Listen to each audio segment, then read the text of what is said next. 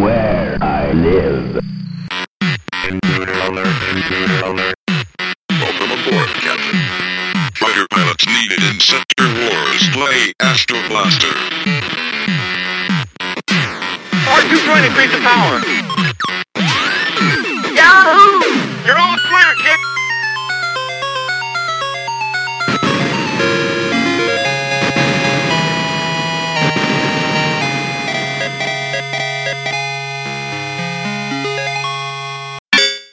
Hi, friends, and welcome back to the Diary of an Arcade Employee Podcast.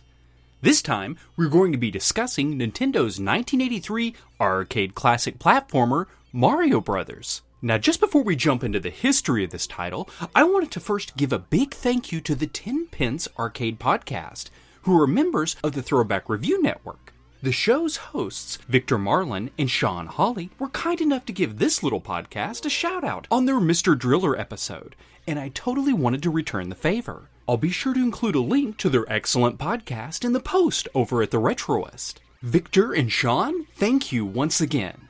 Mario Brothers was developed for Nintendo by Shigeru Miyamoto and Gunpei Yokoi. I hope I'm not butchering their names too much. Now, Miyamoto, as most of you listeners are aware, is quite frankly an icon of video game design. He developed that little-known nineteen eighty-one arcade hit for Nintendo called Donkey Kong. In fact, some of the creative suggestions by Yokoi led to the development of the Mario Brothers game. Yokoi felt that in Donkey Kong, when Jumpman fell from a small height, players shouldn't be penalized alive. But Miyamoto thought that if the characters could fall freely, it wouldn't be much of a game. Jumpman, of course, would later be renamed Mario, after his appearance in nineteen eighty-two's Donkey Kong Junior The famous story told by Miyamoto is that Nintendo of America's first landlord, an Italian-American with a fiery temper, barged in one afternoon demanding the rent, and they decided that perhaps Mario was a better name than Jumpman. Miyamoto went on to not just Donkey Kong Junior, but the often overlooked Donkey Kong three, as well as the Mario Brothers sequel, Super Mario Brothers, and The Legend of Zelda, to name just a very few. Yokoi sadly was tragically killed in nineteen ninety-nine, when after accidentally rear-ending a truck, upon inspecting the damage, he was struck by two passing cars. Yokoi was perhaps famously responsible for the creation of Nintendo's successful Game and Watch series, and the worldwide behemoth that was the nineteen eighty-nine Game Boy. He also was the one to come up with the D, or crosspad, that most gaming controllers still possess. Now, judging by the flyers for Mario Brothers, while there were some wide-body cabinets produced for the game, Nintendo seems to have released the majority as a conversion kit to arcade owners to switch out the likes of Donkey Kong, Donkey Kong Junior and Popeye, machines that might not be sucking in the quarters like they used to when released back in nineteen eighty-one and nineteen eighty-two. When an operator ordered a Nintendo pack, that is spelled P A K by the way, they would receive new side art to be placed on the cabinets, a new marquee top, new control panel, and what is called a frontplex, which I believe is their term for the bezel art. Now, I may not be one hundred percent correct on most Mario Brothers being conversion kits, but it would sure explain why most I've seen look like they are using Popeye and Donkey Kong Junior cabinets. It's been reported that Miyamoto was greatly inspired by the two-player gameplay on John Newcomer's nineteen eighty-two Williams hit, Joust. So he decided for Mario Brothers to let two players simultaneously take on the roles of Mario and his brother Luigi, helping or throwing a wrench into the game depending on who you're playing it with. This is the first time Luigi was introduced in the Mario lore, by the way, even if this was accomplished by merely a color palette swap. It's been said that Luigi's name was chosen because of a pizza parlor that was close to the Nintendo of America's headquarters in Redmond, Washington. I can assure you that while both characters play exactly the same, that from my time at the Arcadia Retrocade, there are players who do prefer to play only as Luigi. Where in Donkey Kong, Mario seemed to be employed as a carpenter or possibly a construction worker. In Mario Brothers, he and Luigi must travel underground to try and repair the issues with the sewers.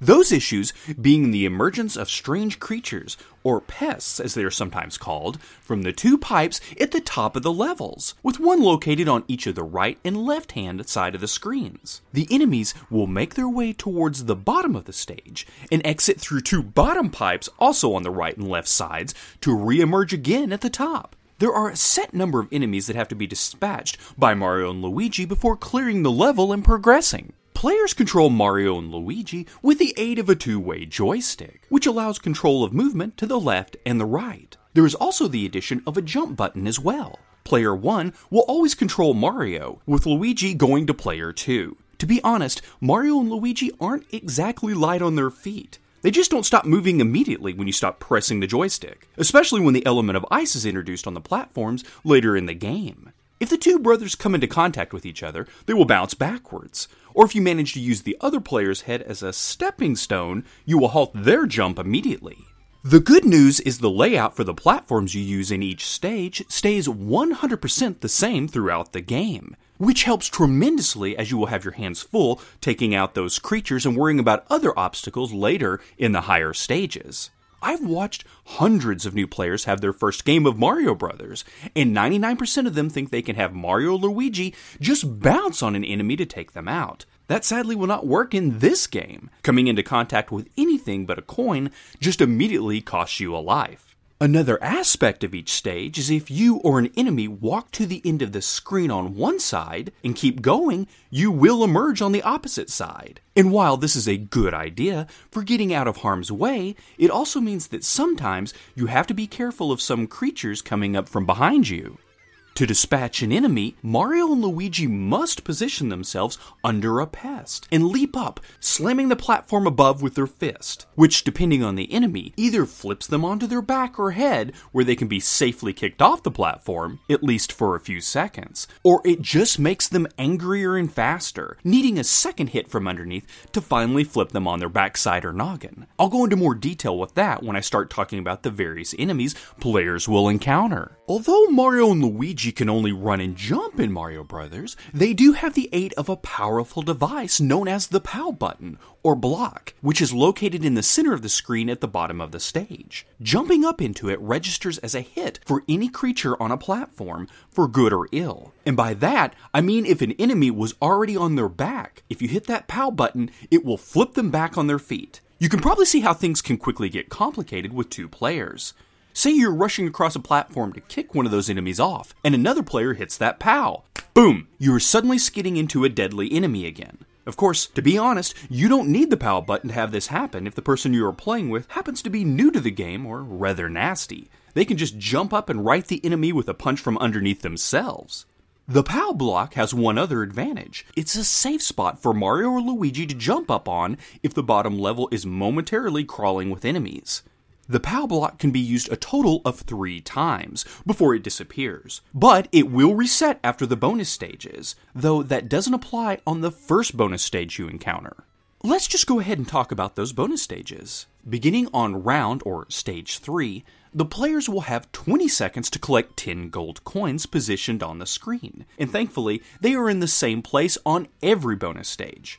For every coin you grab, you get eight hundred points, with a bonus of five thousand points if the players manage to grab them all. The next bonus stage will be presented on stage eight, and then continue to be presented every seven rounds. But from now on, you only have fifteen seconds to collect those coins. If you collect all those coins, though, you will now get eight thousand bonus points. That second time you encounter the bonus stage, you also have to worry about the platforms being covered with a layer of ice, so it's very easy to miss your jumps and slide off the platforms. When and if you get to the third bonus stage, which would be round fifteen, the platforms become invisible and will stay that way. It certainly feels like Miyamoto wanted players to work for those bonus points, right? Oh, I should also mention that coins will spit out of the pipes on normal levels, appearing after you've just taken out one of the pests.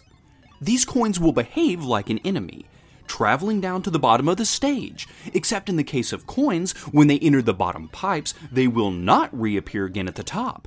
Players will receive eight hundred points for each coin collected. Now, let's discuss the types of enemies or pests that Mario and Luigi will face down in the sewers. The first you will encounter, and the easiest to dispatch, is the Shell Creeper. When they emerge from the pipes, these green-hued enemies will look very familiar to Super Mario Bros. Fans, as they are almost the spitting image of a Koopa Turtle. It takes just a single hit from underneath to flip them on their backs. Now earlier, I mentioned you have a few seconds of safety to kick an overturned enemy off a platform. This is done by having Mario or Luigi run over and make contact with the enemy. But if you take too long, the enemy will right itself, changing color, purple in the case of a Shell Creeper, and become faster and more aggressive. An enemy will also change color when it's the last you will face on a stage, and it becomes very, very fast, often forcing a player to attempt to outrun or position themselves out of reach of the racing pest. If a player can manage to kick off multiple overturned enemies in a row within a few seconds, they earn bonus points, starting with eight hundred points, then sixteen hundred, twenty-four, and it levels off at thirty-two hundred points. Also, the enemies players will face after emerging from a pipe will head in one direction, dropping to the next level when they reach the end of the platform they are moving upon. The creatures will continue in their direction unless they come in contact with another enemy, a coin, or Mario and Luigi, which will end a life, of course. Upon contact, they will turn around and head in the other direction. After dealing with the Shell Creepers for a couple levels, and once you get past that first bonus stage, you will meet the Sidestepper, which is quite frankly a very angry crab. These guys require two hits from underneath a platform to knock them on their heads. After that first punch, they are knocked back, and with an angry face begin to move quicker. If they manage to right themselves, however, they will change colors to blue and become much faster. When the last enemy on a stage is a sidestepper, they will change to a pink color and take off after you like an angry rocket. Now, listeners, bear in mind that in many of these stages, the player won't just be facing one type of pest and obstacle, but multiple combination of enemies. So the game will keep you constantly moving to keep up. Before we get to the last true enemy you will face in Mario Bros., I think I should talk about the fireballs that can be encountered on all stages but the bonus levels. There are two types of fireballs, and they will appear if the game feels you're taking too much time to clear a stage. The red-hued fireballs are rather slow, but bounce diagonally throughout the stage. If they come in contact with the side of a screen, they will they will bounce off of it and keep moving around the stage. The second type is the green fireballs, which only appear on one level of the stage, and quickly bounce all the way from one side of the screen to the other before vanishing. Now, each of these fireballs can be destroyed by a well-timed punch, but only if they happen to be touching the platform, like one of the pests. If you defeat a red fireball, you will net one thousand points, with the green fireball's defeat earning you two hundred points. But after destroying one, it will eventually return and be much faster when it appears. And in the later stages, when multiple fireballs begin to appear, a player can find themselves spending more time dodging them instead of the pests in the sewers. Beginning on stage six, you will encounter the Fighter Fly. I want to point out that I hate these guys. More often than not, I'll be taken out by these horrid beasties when I'm playing the game. While the Fighter Flies only need a single punch from underneath to knock them on their insect-like heads, they do move by taking small leaps, bouncing across the platforms. So you have to chase after them and position yourself where they're going to land. You can only knock them over when their feet are on a platform. Beginning on round nine, and I don't really consider these true enemies, you will meet the Slip Ice. These sentient and frowning moving pieces of ice have one sole purpose, and that's to find a platform and melt, thereby adding a slick layer of ice on it. Mario and Luigi can take them out with just one hit from underneath. They're worth five hundred points. Dispatching the Slip Ice, however, doesn't count towards the number of pests to clear the level. And finally, there is one other deadly obstacle that Mario and Luigi must contend with, and that begins on round sixteen, just after the third bonus stage. Starting as a drop of water hanging underneath the top platform, they will quickly freeze and become icicles. They will stay there for a few seconds before dropping straight down to the floor below. If Mario and Luigi happen to come into contact with an icicle, it means the loss of a life. But when they first appear as drops, they can be dispatched with a single jump up and hit. The world record holder for Mario Bros. For a single-player game stands at five million four hundred twenty-four thousand nine hundred twenty points. This was accomplished by Steven Kleseth on October sixteenth, two thousand fifteen. The world record holder for a two-player game is Steven Kleseth again and Stephen Boyer with one million five hundred seventeen thousand three hundred eighty points. I think that really proves how difficult a two-player game can be.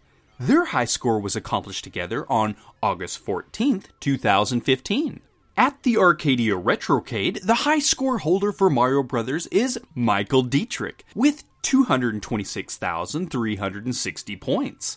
I actually had the high score on the game for the longest time. Maybe Michael and I need to team up and see if we can't give that Twin Galaxy two-player score a run for its money. And now, this message. Hey, Mister Arcade! Junior's trying to save his papa. We're trying to help, but he's having a hard time. It's Donkey Kong Junior Mario's captured Donkey Kong, and Junior has to rescue him. I can help, Junior. It's the official tabletop version of Donkey Kong Junior Well, there's Mario! And Donkey Kong! And Junior! That's okay, Junior. Come on. Now let's take you home to save Papa. And now Mister Arcade shrinks prices with a ten dollars rebate on all Coleco tabletop arcade games. Something's coming up the plumbing, poor Luigi's in a bind. Giant turtles out to get him, creepy crabs are right behind. Fighter flies, jeepers, shikes, they're all coming out the pipes. Mario, where are you? It's Atari Mario Brothers with Mario from Donkey Kong, his brother Luigi, and lots of crazy creatures. And it's twice the fun when two play at once, because you need all the help you can get. Mario, where are you? Mario Brothers, new from Atari. Holy cannoli, kids, I'm Mario, and I'm telling you, if you're not watching the Super Mario Brothers Super Show, you're going to turn into a Goomba. Don't be the last on your block to be playing with pasta power. Tune in for the wildest weekday fun in the universe. Join me, Luigi, Princess Toadstool, and Toad. We're going to kick some Koopa. Woo! The Super Mario Brothers Super Show. Afternoons at four in Channel forty-three's Kids Land.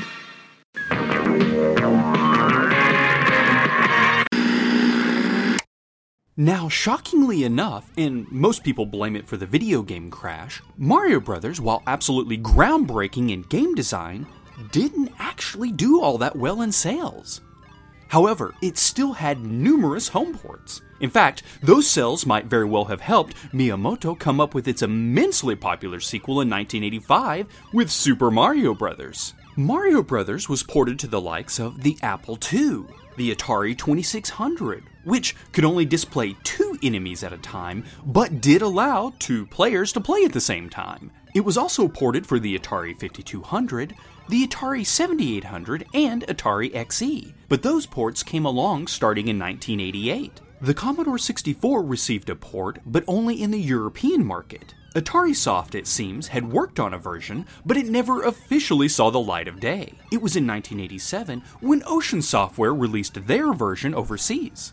The Amstrad C P C and Z X Spectrum also were given ports of the game. The Famicom and Nintendo Entertainment System saw ports in nineteen eighty-three, but surprisingly, these versions didn't feature the icicles, nor, in the bonus stages, were players ever faced with the invisible platforms. It was in nineteen eighty-eight when these features were put back in for the Famicom Disk System add-on release. This version, of course, is more arcade accurate. Now, when Super Mario Bros. three came out, it included a type of mini-game stage resembling Mario Bros. Players could find it when they both tried to land on the same cleared square on the world map. In this minigame, five enemies would emerge from the pipes, and whomever defeated the most enemies, or just survived the longest, would be taken back to the world map and allowed to continue playing through. In two thousand two, the Game Boy Advance received Mario Bros. In the form of an e-reader card, and a year later, it was included in the Mario and Luigi Superstar Saga. And last but not least, the two thousand thirteen Nintendo Wii U Super Mario three D World contains Luigi Brothers, which naturally stars Luigi. There have been a couple of hacks of Mario Brothers over the years, with titles like Fish Brothers, where players naturally look like fish. The aquatic versions, not Abe Vigoda's character from Barney Miller. Although, that would be awesome too. You hear me, homebrew designers? Let's get that done, okay? You also had Koopa Brothers, where you could play as Shell Creepers. Then there was Pikachu Brothers, where Yep. You could totally play as characters that looked a little like Pokemon's Pikachu. Mario Brothers happens to be a game I was first introduced to at that fabled Showbiz Pizza of my youth. In fact, it shared space right beside Donkey Kong Junior and Popeye. At the Arcadia Retrocade, it was one of the earlier titles that Shea obtained. He bought it before the doors were open to the players. It shares a spot next to Donkey Kong three with Doctor Mario on the other side. And I think that about wraps up our podcast for this go-around. The Diary of an Arcade Employee podcast has a Facebook page now. We would appreciate it if you could hop on over and give us a like. It's a great spot to share your own arcade memories and enjoy the celebration of classic arcade and home video games. Our ending theme, which is entitled River Raid, was composed by the extremely talented Tony Longworth. You can listen to even more of his music on SoundCloud and on his official site, which you can reach at w w w dot tony longworth dot com. Friends, if you have any feedback for the show or perhaps a suggestion for a game to cover, you can reach me at vic sage at retroist dot com. Diary of an Arcade Employee is, of course, available for download on iTunes. For further information about the Arcadia Retrocade, please make sure to follow them over on their Facebook page. I'll be sure to provide a link on the Retroist post. Of course, I want to give a huge thanks to the Retroist. When you need your daily retro fix, why not visit the Retroist site at w w w dot retroist dot com. Have a token on me. As we listen to a clip for the game, I will discuss on the next show.